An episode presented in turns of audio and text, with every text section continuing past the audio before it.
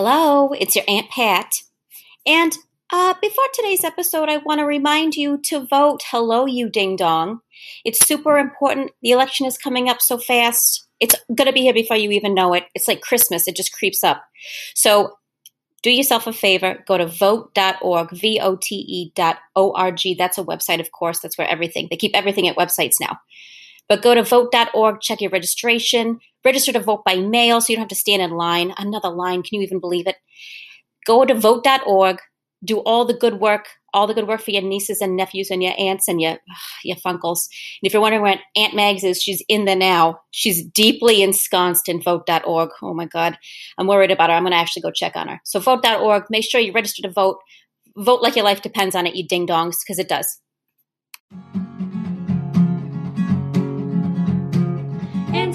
Auntie Mags and Pat, two best friends who love to chat. Oh, what it's like to be an ant, Those who ant, those who aunt. Hello, welcome to Those Who Ant, a podcast that helps you see the world through ant colored glasses. My name is Aunt Pat. And I'm Auntie Mags, and we uh, we're so excited to be chatting with you today. So, th- uh, Pat, how you doing? I am hanging in there, and that is a win for me. Okay, good for you. I got to tell you something. I got a little uh, I, something happened to me. Just if you're wondering why my eyes red, it's because I've been crying for 25 minutes, but good, the good kind. Oh, I thought maybe you were allergic to, like you were trying a new detergent or something, and you were doing laundry and you touched your eyes. No, first of all, I'm extremely brand loyal to Tide. Tide to wash, bounce to dry. That's how it goes. There is no other substitution. Everything else is garbage, and it doesn't work. My nephew my littlest buddy, Vincent, left me a voicemail. And, uh, oh God, here I go. And he, they were in the middle of a Rite Aid, and my cousin Lisa, she took a phone out because uh, Vincent said, I want to call Auntie Mags. And, uh, so she called right in the middle of Rite Aid. She didn't even finish running the errand. And oh God. She says, Can you say I love you, Auntie Mags? And he says, I love you, Auntie Mags. But he has a little, he says things sometimes a little funny, so it sounds like he's saying, I love you, Mickey Mags, which is also adorable. And if he wants to call me that for life, I'll go by it. I never get voicemails.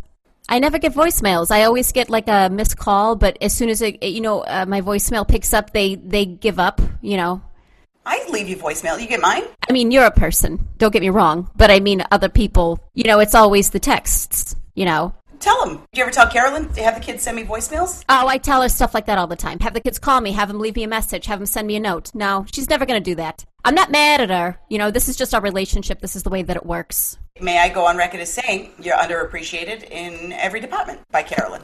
I couldn't agree with you more. What was in the voicemail from uh, your nephew? Oh wait, the one I just said? Well, was it was that the entirety of it was the name? It's just he said, "I love you, I love you, Auntie Mags," but it came out Mickey Mags. But I got a voicemail from your nephew, Huh. and he asked me to ask you to borrow money.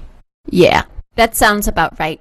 And um, you can just disregard that because I've already sent him money. He'd asked me, you know, for money, and I sent it to him. And then, you know, these kids, I know that they love me, but they know that I'll send them money whenever. And um, just consider that already done. Yeah, okay. How do you get my number? Oh, they are on Google. I think they're part, they must invest in Google. I wouldn't know. I really wouldn't. Oh, you know what? They probably got their hands on my phone because they, they did change a lot of stuff on my phone and they changed my passwords and um, they're having fun. They had to change your passwords because you got identity thieved. Yeah, now I don't know what they are and I can't get in anything again. We'll, we'll figure it out. We'll see. I can't get in my Blue Cross, so I can't tell when my next appointment is. And you think you could call and get through, you can't. You can't get through. So I know I need a mammogram, and I know it's in the online portal. You think I could get in there? There's no way I can. You should call the doctor. I tried. I tried calling the number. It rings and rings and rings, and then it puts me through to some voice, and then the voice picks up, and the voice says, "Please hold."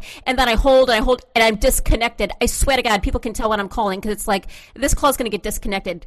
Oh boy, it's all right. I'm fine. I'm sure I'm fine. Take a breath. Okay, I got worked up because I really want to get in there and get a mammogram because I have such dense breasts. Yeah, fibrous. They're so fibrous, which I don't think of as dense, you know, but they are. I imagine it's like um, I'm like uh, the scarecrow, like stuffed with hay. My my boobs are stuffed with hay. They're fibrous, and it's hard to figure out their secrets. Well, yeah, the important thing is you keep trying, you know? I Yeah, Hay is very dense, but it's packed in there.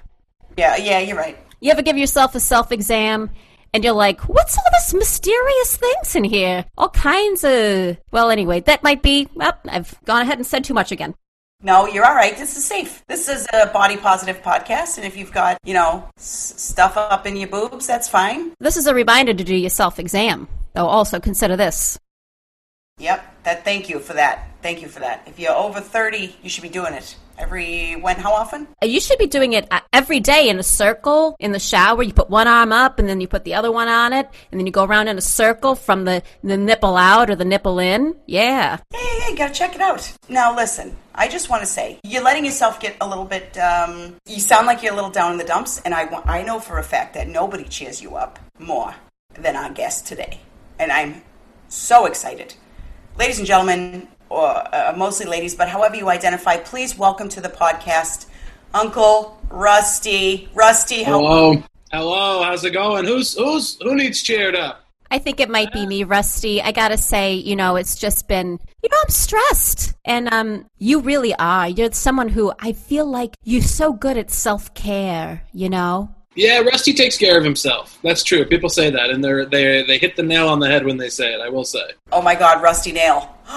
Rusty Nail. That was my nickname in trade school, but I had to give it up. Trade school. Listen, Pat. What you need to do is you need to go. You need to get a long bath. A long bathtub.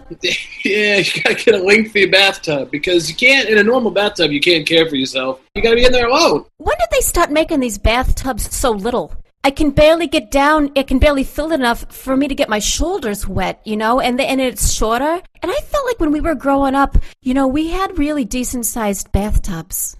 They were bigger. Yeah, they were. And it feels like now all the bathtubs are made like it's like an airline seat. Spirit Air made all the bathtubs now. It's like you can't even listen. We all know I'm a huge Grey's Anatomy fan. Huge. When Meredith Grey was asking McDreamy to build their dream house, he said, Do you want to look at the plans? And she said, What's the one thing I asked you for?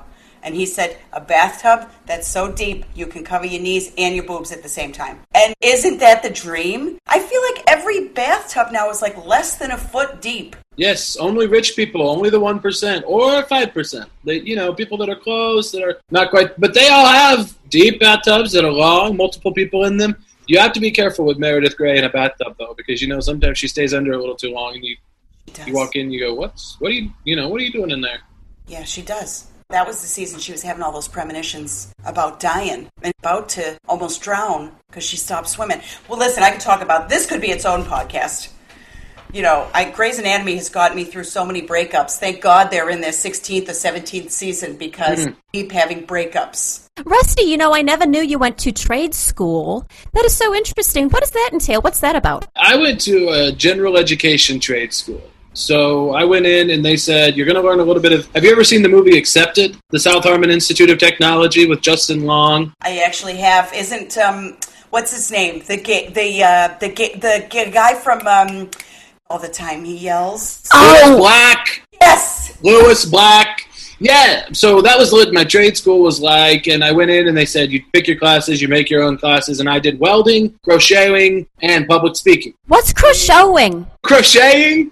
Oh, I thought it was something else where you you made a show out of your crochet like it was um like uh, an art piece. You know, you know those confusing live art pieces where it's just a woman staring at another woman. I thought that was something else. So so crocheting, I understand. Crocheting though is might it might be something to think about. There is an end of semester show. You show your stuff. Not not everyone gets naked, but some people do, which I think is nice. It's a nice touch. It adds a little bit of flavor. I did, and I was asked not to. Ah, That is so rude. I hate when people tell me to put my clothes back on. that is a bunch of people acting like Puritans. When I bet if you went home, there would be so much pornography. You'd be like, oh, somebody was on ants.com this week. They're prude out in public, you know? I hate that. I will say in their defense, and I hate to be in their defense, but on one in one small point, I was welding while showing off my crochet work. So I being naked was danger. I, I was getting burns all over. I kept shrieking. But ultimately, I feel like they did the right thing. I did the right thing. You have to be yourself. You have to color outside the line. Sometimes you get in trouble. You know, it's better to ask for forgiveness than privilege. How did they know that wasn't part of it? How did they know you getting burned by little bits of flying metal shrapnel that was burning at thousands of degrees wasn't part of your thing? Yeah, odd is violent. It you know Guernica, the painting Guernica, gory, ugly, but is but that's pretty to some people, and that was my whole point, and that's why I was shrieking in pain. But uh, not everyone understands art. A lot of people are closed, small minds in Oklahoma. Yeah, yeah. That is true. That is true. Yeah. Did you go to um, trade school in Oklahoma? I did. I went to Tulsa Welding School, and it's called they call it Tulsa Welding School, but it's it's not true to the name. That's just one of the bigger things. They that's how they get funding. There's a lot of stuff that goes on down there. Freaky shit, man. Drugs, you know, you name it. Uh, you know, I never went off to school, so I love hearing all these stories about you know all the freaky deaky things. I think that's why my you know my twenties were so for me wild. You know, but oh, a welding school. That's such a fun secret, you know? Oh, we do all this cool stuff, but you think, you know, it's just going to be welding. It's not. You go, yeah, you go down to the Tulsa Welding School and you walk out in the parking lot. You might see, you know, there might be someone out there smoking a joint. What? Yeah, I mean, they do everything down there. It's crazy. I got involved in a running club Oh my God. and I hated it.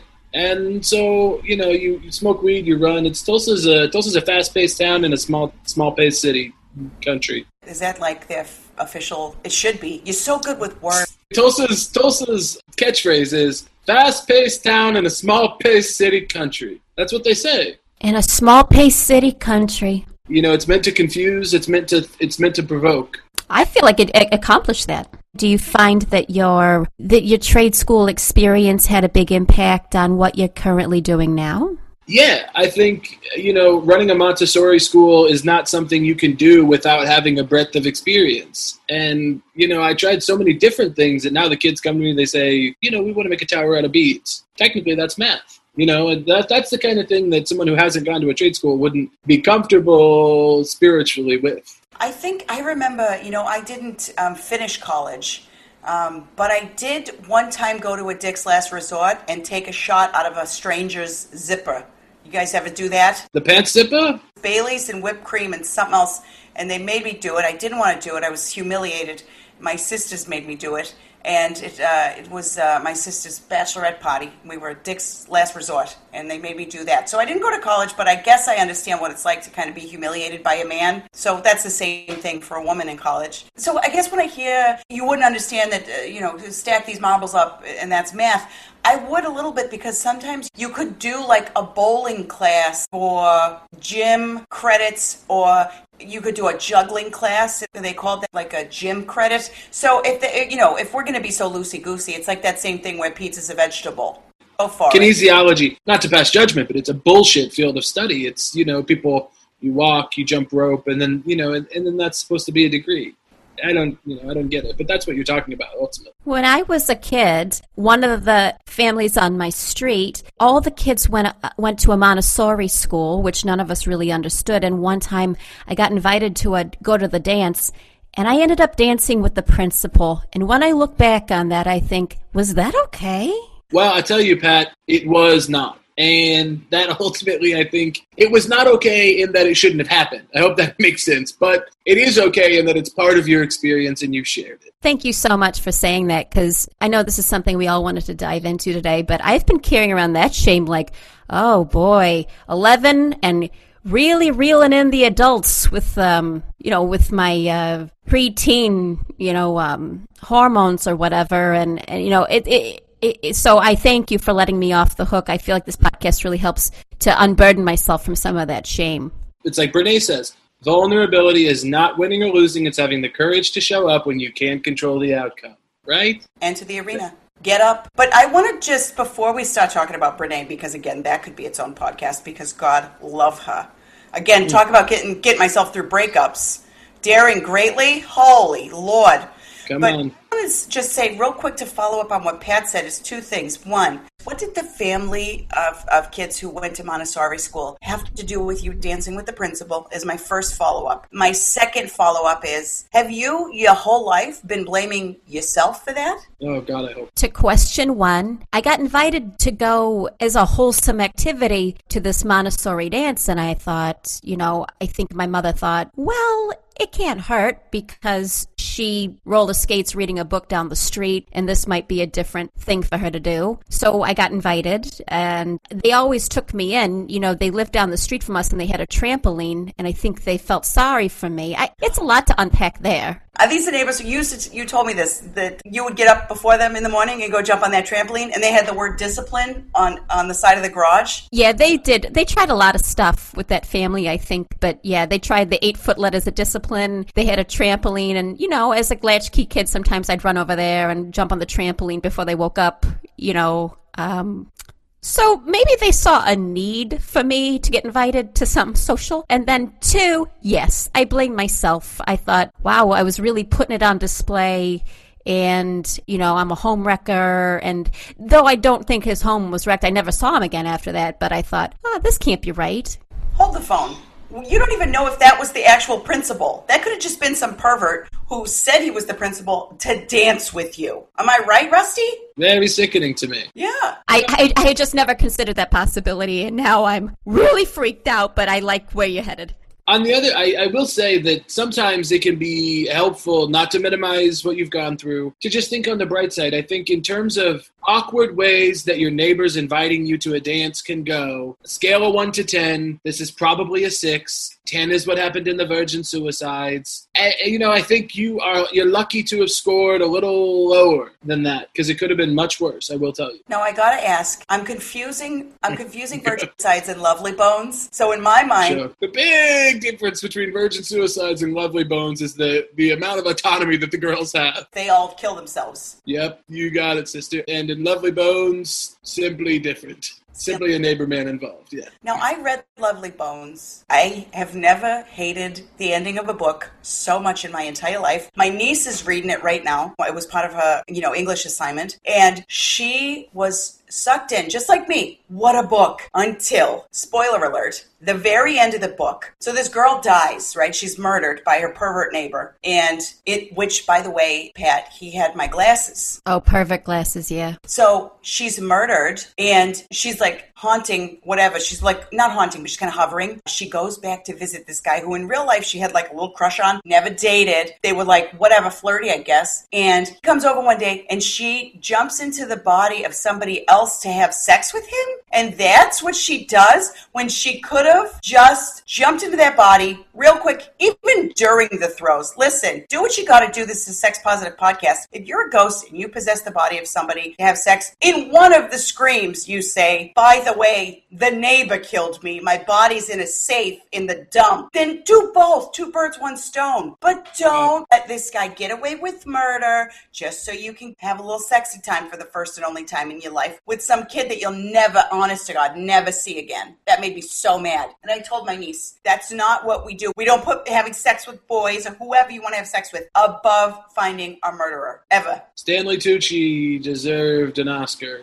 Just for anything. He's so likable. You ever seen him mix a Negroni? Oh, He was not likable in Lovely Bones, I will say, but that to me shows range. If you go from mixing a Negroni to his role in Lovely Bones, what we have here is range. I always thought Lovely Bones was the movie where Owen Wilson had that dog that got sick. Yeah, Martha Oh, and me. that's Marley and me. It's just it seems misleading. Lovely Bones feels like um uh I guess I'm just, you know, what I'm doing is I'm mixing up, you know, this idea of like milk bones with um the other. I I got to I got to tell you, I've never seen this film and I really don't want to. This sounds just horrible and I can't imagine we need another story. Now let me tell you this. I am a bit of a Dateline person. So uh, this is probably the pot calling the kettle. But I will say I don't know if I need another made up story of a woman getting murdered. You know, we got pl- we got more than enough. Oh, Josh Mankiewicz.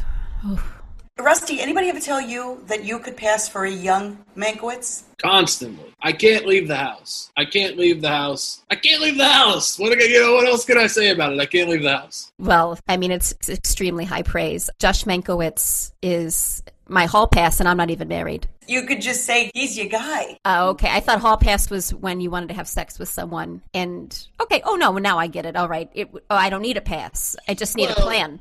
You could have a hall pass that's signed off on by somebody who's not your partner. You, I could, you know, I could give you a if you just need if you, you know, because part of it, I will say, sex is more fun when it's a little you're not supposed to be doing. You know what I mean? Yeah. Consent involved. If you're not supposed to be doing it, it's like doing it in a, you know, in a Ferris wheel. So if you wanted me to give you a pass so it could feel transgressionary, then I, you know, I would do. That. I would really love that. And I might even just hang on to, like, that might, at this point, even just having the pass might do it for me, might be something. And again, this is a sex positive podcast. Even looking at the note might get me in a good place where I could handle business on my own time. Yeah, and I'm happy. Uh, you know, Pat, I'm happy to be a part of your journey, no matter what it looks like. And speaking of that, I got to say, you know, we met you at a place where I think the three of us really, you know, I took so much away from that experience. And uh, I think it's really informed our friendship with each other. We are all daring greatly, or to the best of our ability. We're daring to the best of our ability. We're daring within reason some days, but it's daring nonetheless, right? Exactly. Some people might not know, you know, what we're referencing. We met in line at a Brene Brown talk. I think it was titled "Vulnerability: Unlocking Your Inner Woman and Being a Badass." And that she does fun things like, and I like that. I don't identify as a woman; I identify as a man. But I think everyone has an inner woman and an inner badass, which is something I came to through Brene and through, frankly, my friendship with the twos of you. Uh, that is the highest compliment that maybe anybody could give, which is we helped you in addition with Brene, who she could be my hall pass. I don't, again, I, I'll write that note for you if you want. Yeah,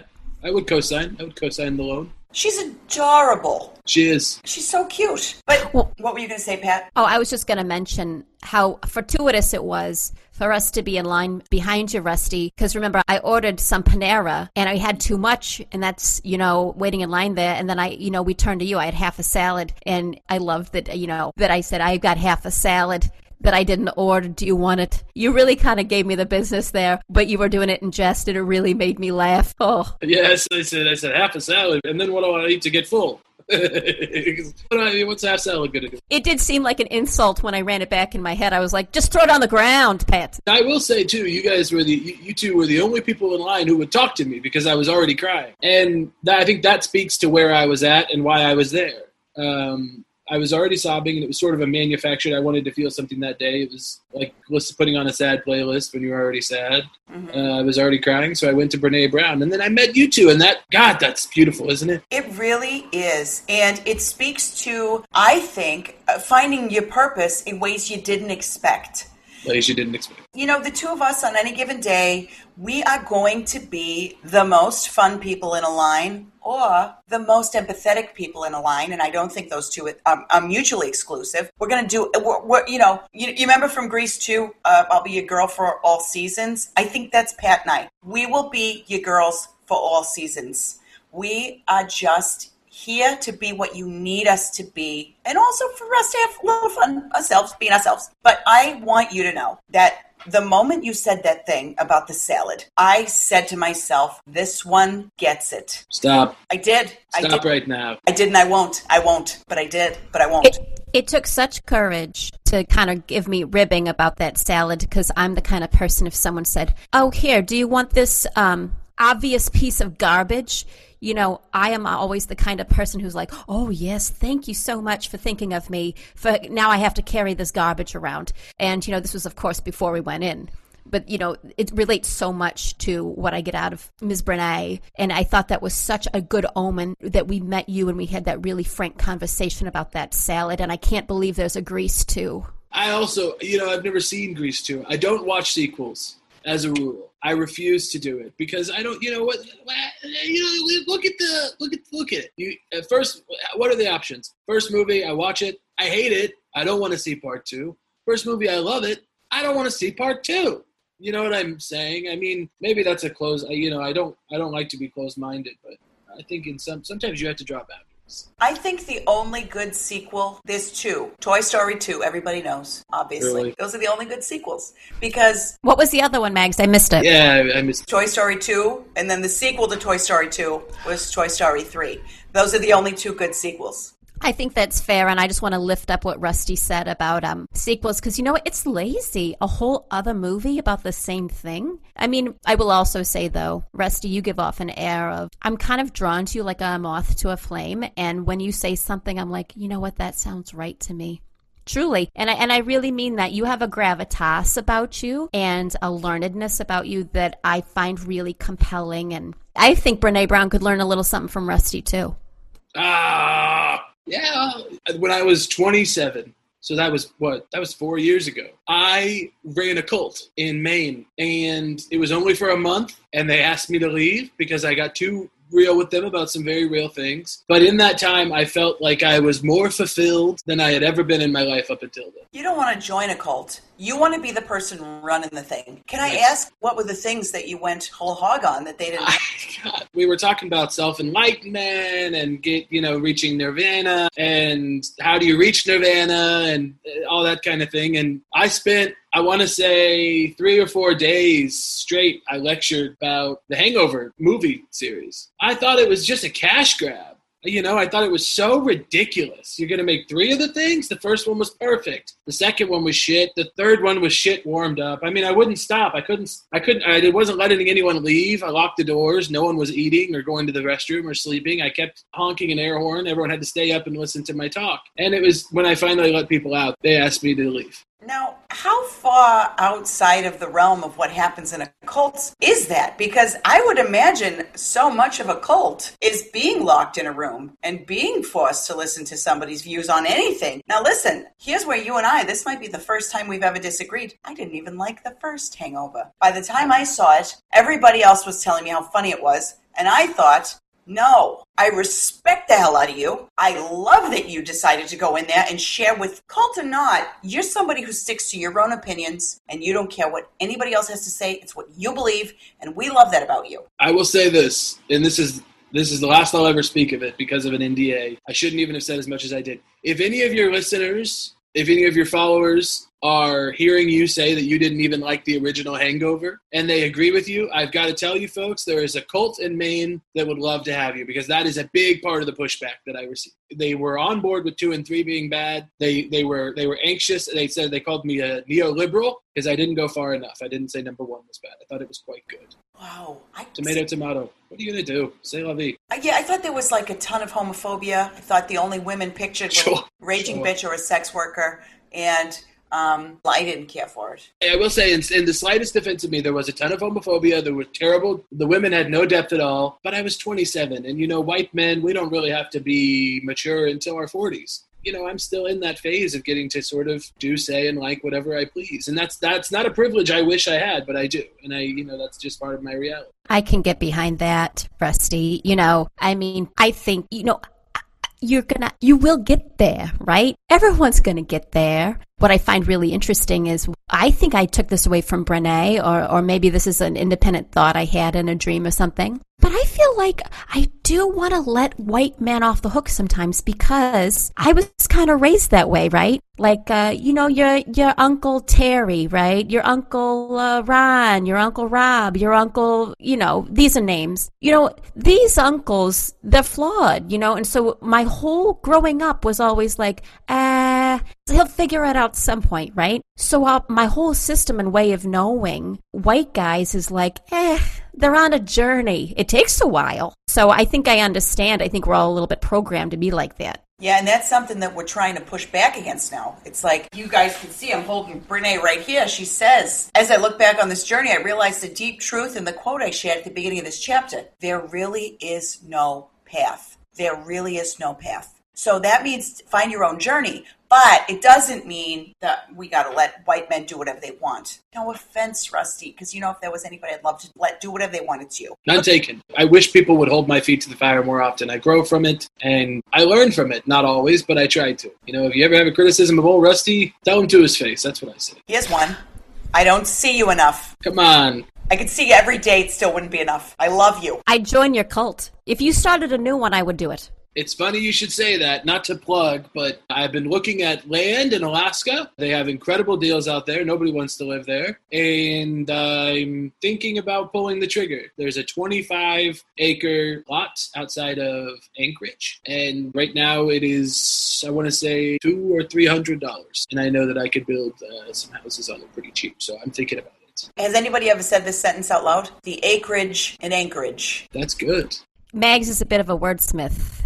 So I'm not surprised that that came out of her mouth. I didn't even act surprised because I was like, oh, that seems about right. You know what's also interesting is they need women. And sometimes I think, should I go? Okay, I'm getting the no head shake from Mags. I just, you know, it's so hard to meet someone. And I feel like I could just walk directly into Alaska. I know you can't walk in there. You'd have to fly or take a plane or whatever. Or cross the Bering Strait. You could cruise there. I could take a cruise there. Although it's so frightening. That's a great place to be murdered. Anyway, but sometimes I think, oh, if I really get desperate, I could go to Alaska, tap one gentleman's shoulder there, you know, on his flannel shirt there and say hello, and that that's it. I'm in. I'm in. Pat, it's really important to me that you said that about sex because one of my biggest heroes, David Koresh, there are two things that I would do differently than him. He wouldn't let any of the women have sex, which I thought was horrible, and I would encourage everyone to have sex. And number two, I wouldn't build the place out of wood. That those are the big things. When I look back, I'm like, that could have gone differently.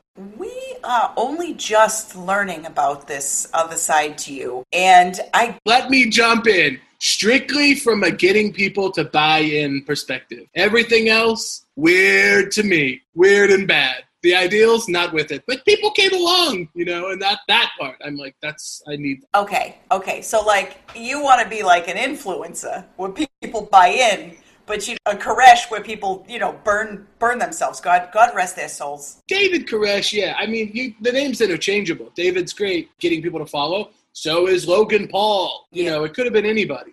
You know is from Waco and he has a huge following? Chip and Joanna Gaines. I feel like they're trying to redo Waco because David Koresh, you know, burned it down and burnt down the reputation. They're trying to like build it up, you know, with the silos and everything. Oh, I love those two. Am I the only one who is like, well, you know, they really didn't want to leave. So they got their wish in the end. Now, I don't mean, I don't wish anybody any ill will, but they really didn't want to leave. They were like, we're staying. And they did. They stayed, th- they're still there. ultimately, I think, you know, what are we talking about? We're talking about, I do a nice version of the Branch Davidians or whatever. I do a nice version. All of my stuff, you know, nobody's banned from sex. Nobody buys illegal weapons on at gun shows. Nobody, you know, uh, instigates the law enforcement in any way, mostly because there's no law enforcement in Alaska, so there's no one to talk to. We just make stuff, crafts. We just have sex. You know, we make food. It's a good time, and and that's ultimately, I think, you know, we think about that. We don't think about the bad ways people have done it. We think about the Rusty way, which is a good way. And if you want to, the Pat the Pat and Mags way could be fun. I mean, it sounds like our last cruise, to be honest. Yeah. I ended up not having sex on that cruise, um, but I did make crafts. I did make uh, an airbrush T-shirt, and I uh, didn't make, but I painted a pot that holds um, a a succulent. Yeah, that we went to the activities that they had for the teens because some of it it's like, you know, we're not getting on a scooter, not after what happened, you know, with Patty. Remember, we won that uh, cruise with Patty, and boy, she came around a turn in Bermuda. They say don't ride those scooters. So we were like, what are we going to do? We're going to do something else. Let's go to the teen, the teen craft camp. I loved. I met. I met a, a guy named Aaron who was a teen, and we really hit it off. We still write letters to each other, and his mother is furious with me, despite the fact that I've said this is a completely platonic relationship. Who do you think I am? So sometimes I get the letters back, but he has a secret now PO box where I send him letters to. It's such a nice relationship, and if I don't know, we'll see if he gets a little bit older. What? Wait, Yeah. back up the truck. Is this the Aaron? How old is this kid now? when we met him, he was 15. And remember, he said, Oh, I'm so glad to meet you both. You know, this has been so nice because we really did have heart to hearts that week. And then we exchanged to be pen pals our addresses, you know. And now he's 19 years old, right? This stuff are you guys writing in these letters? Because before, when you said you blamed yourself for the principal thing, I was angry. But now, what are you doing? Well, I'm sending him recipes, you know. He I'm sending him fun uh, recipes. He is sending me his dreams. One time he had a dream that uh, he was a wolf and um, I was a bird, and I was flying, and he was following me, and uh, then I turned into a woman, and then other.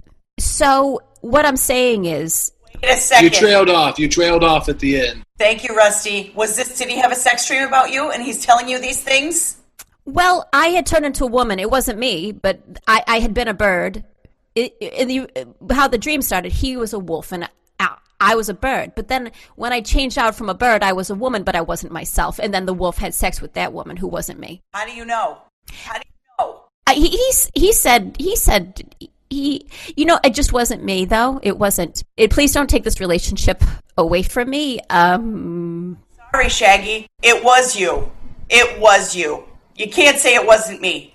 You can't. That kid is having that. He's putting you in his mank bank. well you know what i'll take it i would never ever have an inappropriate relationship with someone but if they someone wants to send me the dreams where i am a bird and then a different woman and that gets him off with his you know he's young then so what what a crime You get then you got to full. You got to go full Nelly Furtado. Okay, you got to be like a bird and only fly away. You cannot continue this with him, rusty can you weigh in on this please Rusty. Please. You know, he's 19. I gotta say, look, hey, you know, uh, 19 for letters. Look, love is love is love is love. It wins, it wins, it wins. That's what I always say. And he's 19. I think, look, should you be public about it? No. Will it end up bad if you ever run for Senate? Yes. But he's 19. You know, it's not that big of a difference. I'm trying, I'm really trying hard to be on your side, I will say. That's all that's all i ask not. You know, I only disagree with you when your safety and well-being is on the line. I, Rusty, I understand, but you're coming from a, you're coming from a. If there's grass on the field, play the game, and I can't allow that. Oh, people have had grass on the field for so much longer. He didn't just come in. Uh, it's, yeah, look, he, you know what I love? Here's what I love about you two. As friends to each other, right? And as friends to me, and as friends to the world, and as friends, as we all three are friends. I love the honesty and I love the openness. And I'm honestly, openly saying right now that if Pat is, you know, sucking or, or touching or having intercourse with a 19 year old, through letters, in dreams, in mind sex, letter sex, you know, there's worse things in the world. I just want to clarify, and thank you, Rusty. I would just like to clarify. He is sending me sex dream letters, and I am sending him recipes. I don't even acknowledge the dreams. No, what recipes? What kind of Now I'm recipes? off. I'm getting Corn, off board. a cornbread, I, I will say, I, cornbread, artichoke spinach dip, salsa, homemade salsa, all kinds of things because he likes to do his own thing. So when I get a letter like that, where it's the bird and the woman and the whole thing, I don't even acknowledge that I'm sending him recipes. But I don't want to break the chain because these are great letters to get in the mail. And one day, I know he's going to meet someone else. He's going to meet somebody, and then that's it. That ship has sailed. But for right now, he's a very sheltered kid, you know. And and speaking of shame, which is something that we've all talked about so much, you know, he I don't want him to feel ashamed of sending me letters where he's unburdening himself from his his his pent up sex stuff. I'm sorry. He's 19. He probably unburdens himself at least three times a day. Yeah, I'm. I do start to get off board when I realize that you're just still sending recipes. When I when when when you t- when you start to say, I will say, when you start to say, I said, you know, he sends me the I want to fuck you as a wolf letter, and then I send him back the cornbread recipe. I fall, I, you know, I fall out of favor a little bit on the whole deal. I would like you to, I would like it to be reciprocated because women, women in, in sex and romance go for too long. Men don't. Men get everything, and I don't think this this boy should be. Uh, No? yeah. All right. There we go. Yeah, that's good. Good. Good. Good. Good. good. No, Mags, it won't be me. It'll be a bird. It'll be like a lobster and um, like a crayfish. They're going to do a handwriting analysis and they're going to say, oh, a bird didn't write this. Pat Tambulance wrote this. This is a human woman who's writing sex letters to a 19 year old boy who she met when she was 15. They're going to think you were grooming him. Okay, right. Yeah.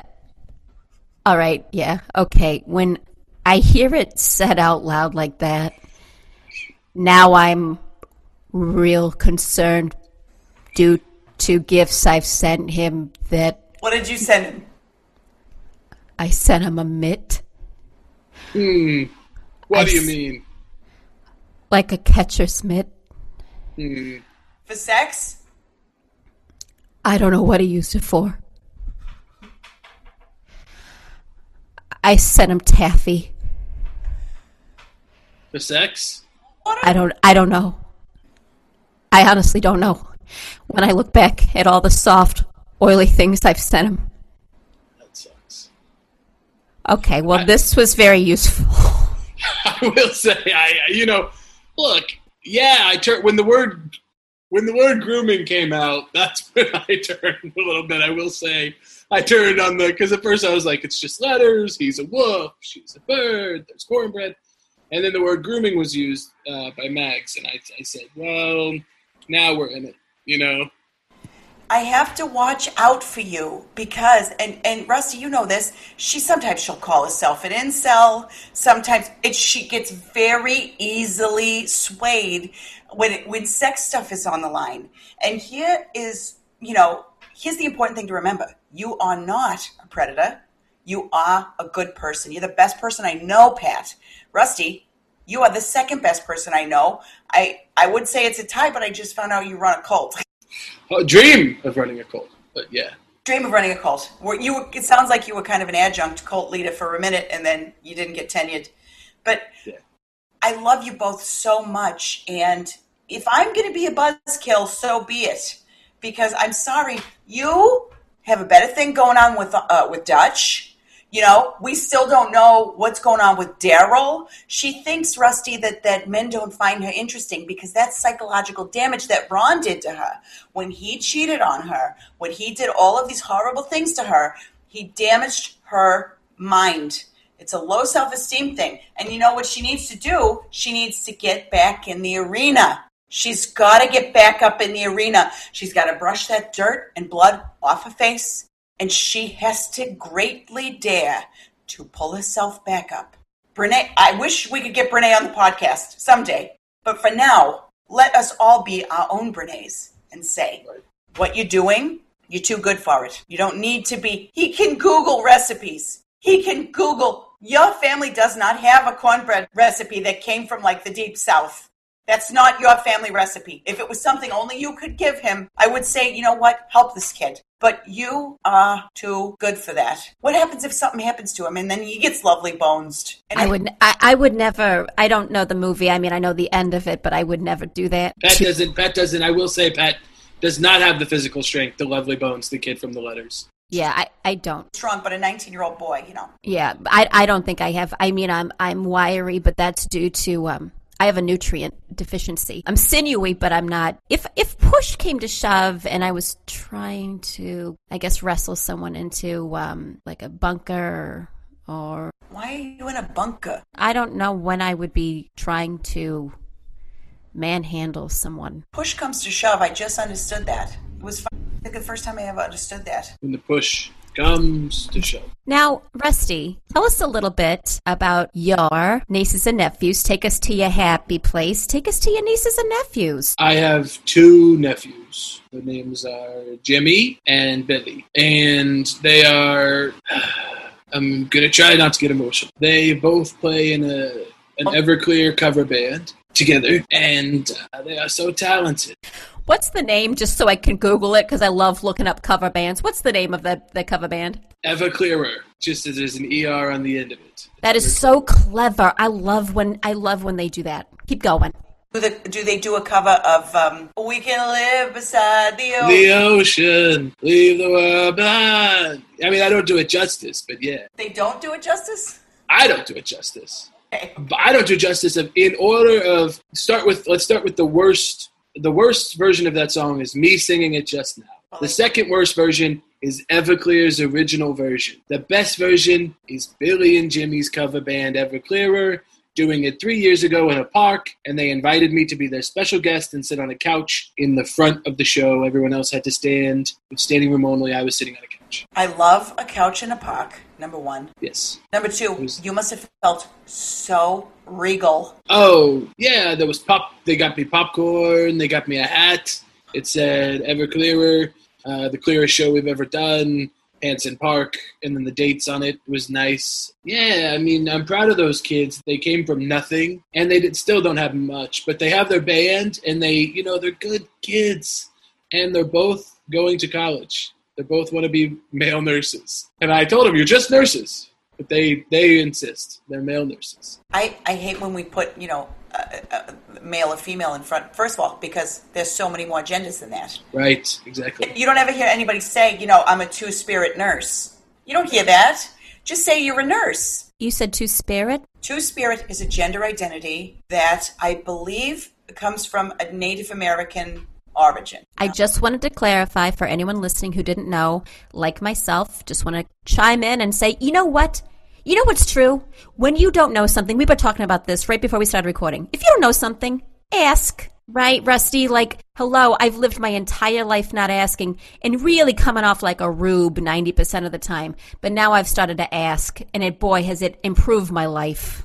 I'm gonna text my niece just to be double sure, and she'll she'll go on Yahoo and Google it for me. So I'm gonna I'm gonna text her just She'll go on Yahoo. yeah or whatever she does. Okay. Yeah, first she gets on Yahoo and then she then she'll Google it. Yeah, yeah. Well, boy, your nephews sound like, and I love that you. It sounds like you're the biggest fan. Wearing that hat, I can see you in a couch in the park, which always reminds me of the show Friends, because they had a couch in in Central Park, and I never know. And every I've only been in New York City one time, and I never saw that couch. They must have moved it. Yeah, I think it was a set piece. Put it out. Oh, oh, so the couch wasn't there because I feel like it's For kind all of. I know. Yeah. For all I know. Yeah, I don't know. I mean, I, I will say I don't know much about New York, but I was, you know, the one time I went there, I thought, oh, I'm going to sit on that couch. I'm going to do like a little, you know, fun dancing around that couch. The fountain's there. The couch is not there, but I, I don't know what the history is of that. I'll tell you what. When I lived in New York for three weeks, it was a nightmare. I'm not allowed to say it was my own personal 9/11, but it was. You are allowed. You are allowed to say that. It was a tragedy in New York. I didn't even get to go, but I don't know if Central Park is a real place, but I would love to have gone there when I in the three weeks that I lived in New York. Uh, Hey, right. Mags, Mags, someday, Mags, someday we're going to go back. We're going to find that couch and we're going to go to Central Park. I would rather we just went to like a Universal Studios uh, in Los Angeles and, and saw it that way because I don't ever want to go back to New York and again in my whole life. Okay, yeah, I don't feel confident about going there. I don't, I feel like I'm a mark. I'm whatever, I'm the walking embodiment of a mark. I got a text back. Oh, right. It says to spirit. Well, first she wrote, "Hi, Auntie Mags. I'll teach you how to look this up yourself uh, next time. Love you." Two spirit, or occasionally two spirited, is a modern pan-Indian umbrella term used by some indigenous North Americans to describe Native people in their communities who fulfill a traditional third gender or other gender variant, ceremonial and social role in their cultures. They are non-binary individual. But two spirit sounds so gorgeous, doesn't it? It's lovely to learn things like that. And boy, doesn't it make the world a better place? Just knowing that there's not just one or two things, there's a multitude of things. It should make everybody happy. I know it doesn't, because the world is also full of assholes. Now, let me also say this. Rusty, I get the vibe that you are also very good friends with your nephews. They ask you to things.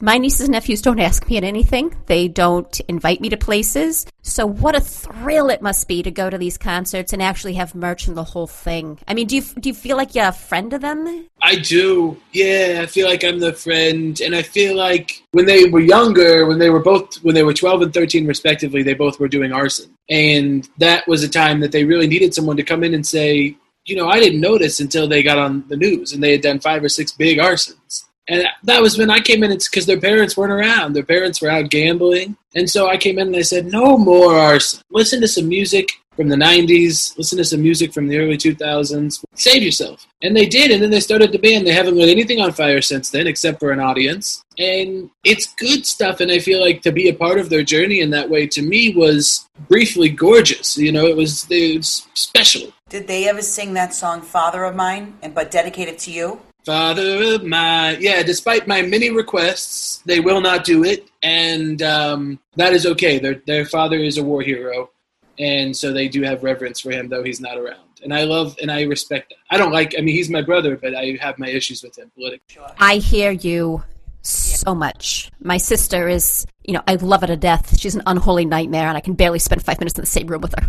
Yeah, but she's your sister, so you, But she's my sister. I love her. I would do anything for her. But I also I wouldn't be that bummed if she took some time for herself a couple years, took a trip traveling. It would actually improve her outlook on life, but that's fine. But I love her so much. I ever tell you guys that one of my great aunts um, was she was in an arranged marriage and they got married and her husband died and she had two kids in the marriage and then after her husband died she dropped off the kids at my grandparents house and went on a bender but it was like a sex bender and then like oh i don't know 25 30 years later two different children showed up she had two different children. She was gone for three years. And when she came back, everybody was like, okay, I guess we all just let her back in. My grandparents let the kids go back with her. One day we're, you know, this was before Facebook. They had to do like real digging, two of them. She I didn't know book. she. Ha- She knew she had them. I was gonna say. She gave them up. I love that pho. I do. I mean, my face looked crazy, I know, for that whole story. But uh, once again, I would like to remind, I, would, I just want to say this again. Rusty, I turn to you. What you just said is so true. How nice for her. Good for her. What a good look for her. You know, it's not for me. It's not for Pat. I can tell you that much. But man, whatever blows your hair back, you're not hurting anybody. Now, if those kids need financial support, that's a totally different thing. But I'm talking about just the purity of this story. A sex bender where she really got some things out of her system. And I mean, two children out of her system, out of her uterus. I feel like, who cares? You know, you have a couple kids and you give them up, and then they find you later in life. You have to come face to face with it. You're a homosexual, you do drugs, you launder money from a giant corporation you were on the board for. Who cares ultimately? People are too big with labels. Well, mostly if you're like somebody who's like pilfering, you know, don't pilfer. You're gay, you're gay. Look at me. I'm ansexual. I will, I, I dare you to, cut, please, anyone, please. I'm lonely. But don't steal money from innocent people. Well, and I will admit that one was a little close to home. Yeah, I was on the board of Sam's Club for a number of years, and I, I don't want to use the word stole, that's their word. But I did take money from them, but they're humongous corporation and they steal wages from people. And so I did take $3,000 a couple times a week. And that, you know, ultimately I think, but then my point is not go out, steal from Sam's Club. That was right for me at the time and I feel at peace with it. My point is I do that once and then what, forever I'm, you know, I'm an embezzler. I'm still Rusty. I am Rusty who embezzled. And that's the difference to me. It's about the labels. Yeah, I yeah, I agree. I agree with that. Also, if you had said that it was Costco, I would have been like, no, you got to give that money back. But And I would have never. Waltons, I'm like, go get a job at Walmart. Yeah, well, it's the Walton family and the, the shit they're doing down in Bentonville and the way they're taking over small businesses. I would never, Costco's employees, they're all part owners. They wear whatever they want to work. They seem to be happy there. They're paid well. There's an eye center in the place. I mean, it's all, you know, but I don't, you know, fuck a Sam's Club. And that's why I got on the board, is because I wanted to do a little bit of vigilante justice. I, I was just going to say real quick. I saw a documentary once called, uh, I, I think we watched this together, Pat. Walmart, the high cost of low prices, and we watched it with our friends Bill and Danny, and it was a game changer. Ever since then, I'm like, Walmart. You're the worst. I don't care if Walmart came up to us and said, We want to be a sponsor. I would say, Absolutely not. Absolutely not. No, thank you. I don't care how many subways, or banks, or eye centers you put in your Walmart. I don't want to go there because guess what? You're ruining small towns. There's so many bad companies out there, you know, that I don't like. If Halliburton came crawling to us and said, "Oh God," you know, let us sponsor the show, I'd say, "Oh, you're the worst." Halliburton, what's it? BlackRock, Blackstone, Black. Um, they're the ones, the contractors, you know. Black Hawk Down. Yeah, Black Hawk Down. I would say no. You know, if it was, um, you know, Frigidaire or, um, oh God, uh, oh, uh, Green Giant, the Jolly Green Giant came stomping over and said, you know, ugh, I can't even think right now of a good. It makes me so hot and angry to think of the ways I've been taken advantage of as a citizen, been beholden all these large corporations. You know, I often say I want to live in the woods, and it's true, one day I will. Careful because I know somebody who's trying to buy 25 acres in Alaska for $300. I'm not kidding, I would go. And I mean that, Rusty. I would happily go. I feel like it's my only chance to really get laid. And sorry for saying it like that plainly, but it's true. Go to Alaska, get laid, be in this cult where we're making crafts and all that stuff. I would go in a heartbeat, and I just want you to keep me in mind. Everybody will be. Everybody will be knee deep in whatever they like. Sex, Rusty's homemade beef jerky, all of it. Everyone will be elbows deep. You can't get out of it. You know, you'll be swimming, swimming, swimming, swimming. Now, let me ask you this. I was intrigued by the sex, obviously, but also the beef jerky. What are you doing? What are you doing with it? I thank you for asking. Uh, beef jerky, venison jerky. I am killing animals. I am cutting them up, and I am dehydrating their meat and seasoning them to be different flavors: teriyaki, sweet and hot, peanut butter and jelly, Cajun. I do fun things too. I consider myself sort of a Baskin Robbins of uh, the jerky space. I'm a disruptor in many ways. So jerky isn't a part of the animal; it goes through a process. Because I always thought the jerky was like, oh, this is the jerky part of like a cow, or the jerky part of the pig. There's no jerky part. No, so you're you're asking me is is is jerky like um, like a lamb shank? Like it's like oh that's the shank. Yeah, like there's different parts and they got different names. I thought the jerky was like that, um, like a pipe, you know, like a part of the animal. Like you know how we have an appendix, we don't need it. I thought maybe the these animals had it, and it was like the jerky part. I didn't realize they they really make it smooth and uniform in shape and size. Now that I say it, now it does sound like a machinery kind of thing. Now I get it. In my experience, I'll say in my time doing jerky, not a part of the animal, just the meat. I cut it up, I make it up. But for all I know, you know, I, I would never, I would never tell you you're wrong because I don't know that that's true. But for me, that hasn't been the experience. I would say. I would never tell you you're wrong. I love that, Rusty. Oh, Sweet, I was just going to say that. Now, I, on the other hand, will tell you both all the time. That's part of who I am. I can't turn it off. But it's because I love you so much. What am I supposed to do? Let my best friend join a cult run by another dear friend of mine? Maybe could we come visit? Because I don't want to join a cult. First of all, I still I don't know what you do. I don't look good in white. You gonna make people wear all white? Oh no, God no, no. Everybody will wear what they want to wear. My cult, my cult's all about expression, freedom of self. There's not going to be uniforms. There's not going to be people. Will, you know, there will be a um, a big event that many of us don't see the other side of, but that will be optional, and that will be a thing that you know if you if you're in, you're in, and if you're out, you're out, and so be it. I like the level of certainty around there's going to be a big event, and we may or may not be coming out of it. You know, in an certain world, a certainty of a large event where I may or may not be ascending uh, to heaven is kind of a relief. I think we would do it like the Super, you know, once every year, big, big fanfare, big thing, and everybody, if you want to tune in, it, you know, you'll be part of it. It's what everyone will be talking about at the camp, and if you don't, then you know, you watch Julianne Moore movies instead, and you make snacks that you like, and you just opt out. You had me for a second when you said we could wear whatever we wanted. Even though I do Mm. panic, and you know that about me, I never know what to wear. But then you started losing me when it sounded like things were going to go Jonestown, but on a Super Bowl level scale, which that's where I got to pull back out because I don't want to do a mass thing, you know, and I don't want Pat to do that either, or you. I will, you know, someone's got to cross the T's and dot the I's. So I will make it available to people and I'll say, here's a punch. If you drink it, you will no longer be alive. Do what you want with that. But I won't be doing it. I got to stick around. Someone's, my name's on the property. My, you know, I, all the packages come in my name, that sort of thing. Heavy is the head that wears the crown. Ugh, I'm sorry. I feel like such a negative Nancy on this one today, but I feel like I cannot let this slide. And please believe, I value your experience. I understand if you're running the show and the show isn't a crush show, it's a cult. I understand that, yes, heavy is the head that wears the crown, but I also know that you are aiding people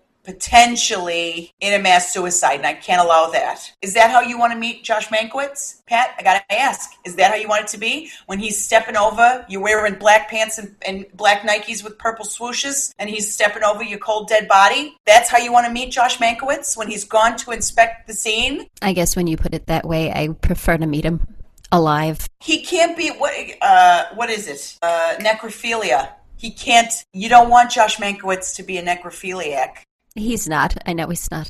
He's not. He's a good man. But do you think if he saw you, he would be? Oh, maybe. You think he'd fuck my corpse?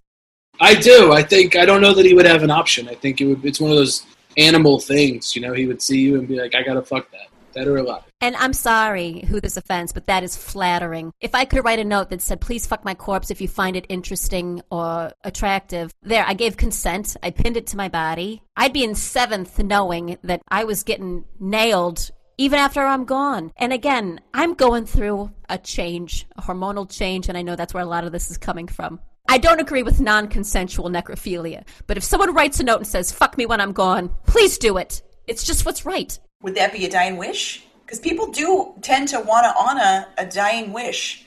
But he finds it that you wouldn't want to do that with in real life. You would have to be so strategic. All I'm going to say is human beings are ruled by their hormones, and I'm going through it right now. And right now, the idea of someone going, I got to get that. I know it's expired, but I got to get at it. It's flattering beyond, and I don't care who it is. What if it was Aaron? So be it. I can't believe this. I love that for you. I do. With that, I want to say, I love that for you. Rusty, I love you for this. I love you for us.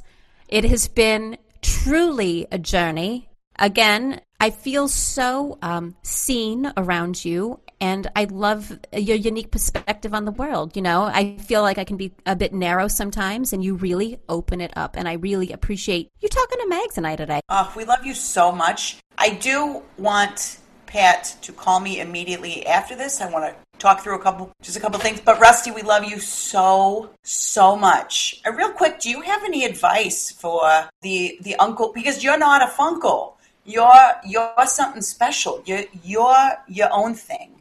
So, do you have any advice for maybe non-cult people who want to be or uncles? The biggest thing for me as an uncle, I would say, and I don't know if it's transferable, but I hope that it is. If you're watching the news and you see your nephews have been committing arson, send them a text, shoot them an email, give them a call, hop on FaceTime, get on a Zoom, do a Skype chat, organize a Google Hang, hit up their Facebook messages, if you message them on Instagram, tell them no more arson and, and, and instead make music. That to me has been so valuable. And I love you both so much. And, um, you know, I hope to see you both soon. I just, I, I think we have stumbled into something you know, we entered one arena that we all signed up for, and then we entered into a different arena today that some of us maybe are more eager to join than others. But I respect the hell out of you. There is a level of charisma that you are dripping with that, I mean, you, you, these, this handsome face, these dimples, this gorgeous man, and then this is charisma. And ugh, look, if you're gonna join a cult, which I don't condone, Pat, you could you couldn't find a better person to join with.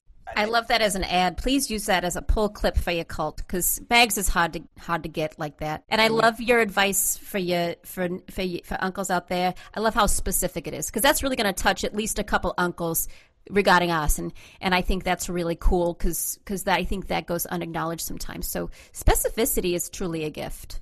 It wins the day wins the day. Well, I think this is a good place to wrap it up. I just want to, you guys tell me when to stop, and I'm going to read a Brene quote. Tell, just say stop. Stop. I also learned that the people who love me, the people I really depend on, were never the critics who were pointing at me while I stumbled. They weren't in the bleachers at all. They were with me in the arena, fighting for me and with me. And if that isn't the perfect way to end this, wow, the people who love me and will be there regardless of the outcome are within arm's reach. And on that note, I love you, Rusty. Love you, Pat. I love you, Rusty. And you know I love you, Mags. Bye bye. Fair enough. I love you. I love you, Nick and the Mags. Hey, you. Yeah, you. You know what I think that was? Think that was a really good episode of Those Who Aunt, a Baby Makers podcast starring Colleen Doyle as your Aunt Pat and Dana Carcioli as your Auntie Mags. If you liked this podcast, you have no choice but to subscribe, rate, and review us. The role of Uncle Rusty was played by Caleb Hearon. You can find Caleb on Instagram and Twitter at Caleb Says Things, and if live comedy shows ever happen again, he'll be doing them in Los Angeles, where he lives. Our theme song was performed by the Q's, and you can follow them at the Q's Music on Instagram. Follow Those Who Aunt on Instagram and Twitter, and if you have any questions for the aunts, as always, email us at thosewhoaunt at gmail.com. Thank you for listening. Stay healthy, wear a mask, and for God's sakes, call your aunt.